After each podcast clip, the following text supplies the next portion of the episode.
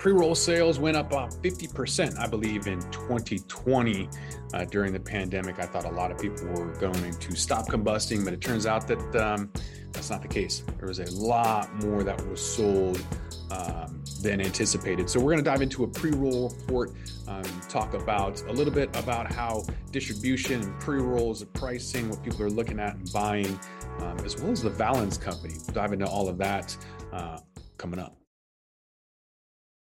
It's only entertainment. Welcome back to the Talking Hedge. I'm Josh Kincaid, capital markets analyst and host of your cannabis business podcast. All right, so the Valens Company closed its largest pre roll manufacturing agreement to date.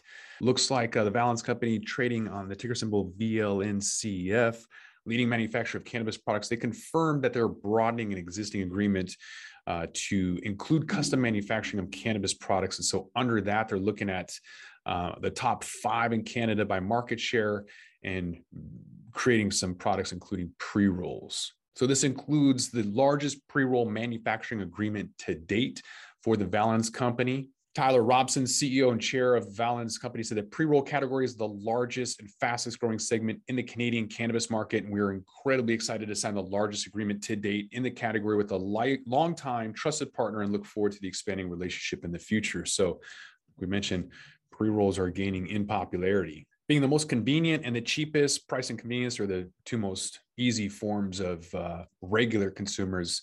You know, price and THC are still for the cannabis industry important metrics or whatever. But in 2021, 56% of cannabis consumers said that they used a flower, and another 46% said that they used pre rolls. Um, so obviously, a consumer go to flower still the largest market share in the U.S. Most conservative, most thing that people understand, or you know, you walk in and see 2,000 SKUs. flower is going to kind of be the easiest thing to recognize at first. So um, it's bringing in 12 billion in 2021. Um, and it's going to be a lot more than that, obviously, with more states coming on board. Brands are going to be a lot more important uh, as time moves on. Instead of being, you know, what's the highest THC at the lowest price point, you're going to see that uh, pre rolls and some of the flower is going to rely heavily on meeting customer expectations. I think that uh, the Cookies brand has done a really good job of understanding the industry better than Snoop Dogg.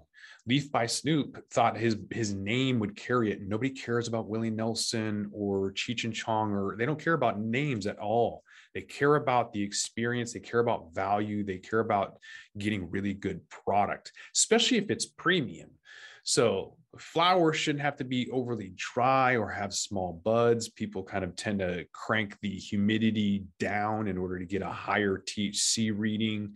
It's just not going to be a very good experience. So um, someone who buys an indica pre-roll and then lights it up at night, um, you know, is, is going to move on to a different brand if it ends up sitting on a shelf too long and then having that degrade into, um, if it's if it's a sativa rather, degrades into CBN. It's going to make them sleepy. So if the experience isn't what they anticipate, uh, they're going to move on to another brand seems like everyone's jumping on board as well. You can get a pre-roll from Justin Bieber's Peaches cannabis pre-rolls in in Vegas uh, Fab Five Freddy pre rolls with the purpose. Uh, Steven Van Zandt launching Little Steven's Underground Apothecary uh, in in Massachusetts. Jay Z's Monogram. They're going to have uh, pre rolls. So, but rather than doing it with you know these these shake tables, the um, knockbox from Futurola is is really not for anybody to use other than um, a bud tender, and bud tenders can't use uh, those in a regulated marketplace. So once you have rec shops, bud tenders can no longer be a processor. Machines like this, three, four hundred thousand dollars to uh, do pre rolls automatically are the way to go.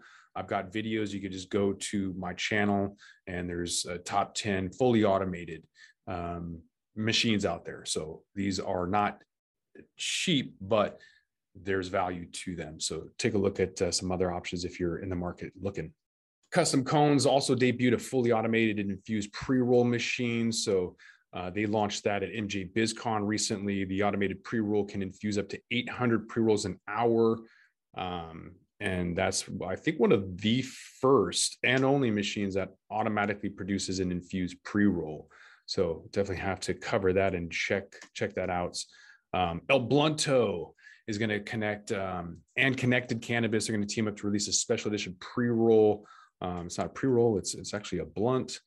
Um, blunts are huge, so you can get blunt rolling machines as well. Um, they're incredibly popular. So, and even the um, a model for pay per joint production. So essentially a mobile processing unit, something that we've been talking about on this podcast since inception for years. We've talked about that. So um, I guess a production as a service, rolling around and producing pre rolls um, for X amount, whatever that is. Maybe it's eight cents a pre roll, um, doing 3,500 pre rolls an hour uh, on some of these machines. Blunts are obviously a little bit less. Um, but why would you take 18 workers with a million dollars in annual labor cost to produce 50,000 pre rolls a week? Um, literally, you can reallocate your human capital, make these individuals, you know, district or, or salespeople or whatever, and expand your business that way. Automation, scaling, expanding is the only way to stay in business. So a lot of people look at this as kind of too expensive or too big. But when was the last time you saw people hand rolling pre rolls uh, or anything? I mean, that was like it's we're not in Cuba. You know, like you're talking about eight, the 1800s when people were, were processing this stuff by hand. So it's it's crazy to um, to anticipate this to continue to go on.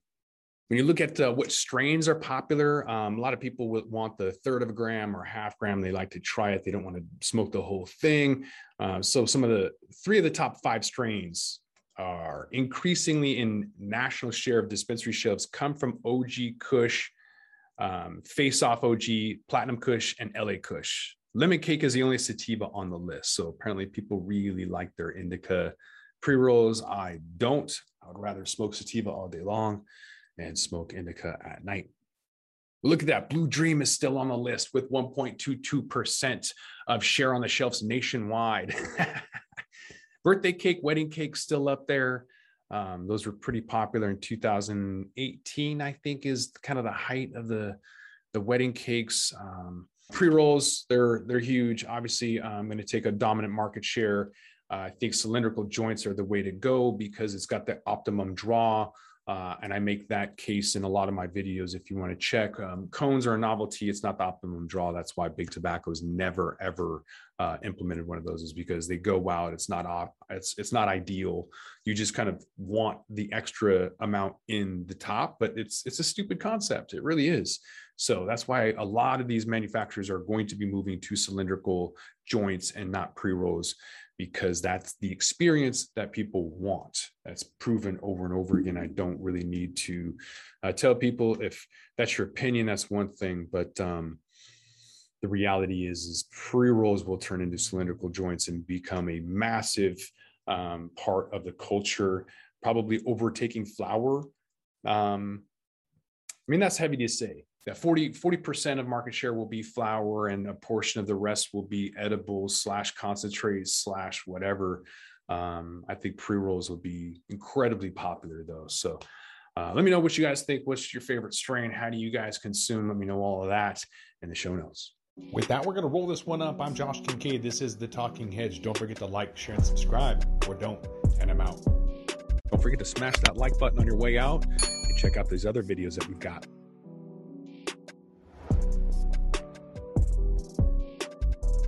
Thanks for listening to today's show.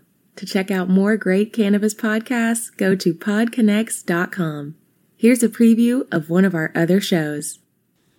Cannabis Health Radio is a podcast about stories from people around the world who have used cannabis to deal with serious ailments, many of them life threatening.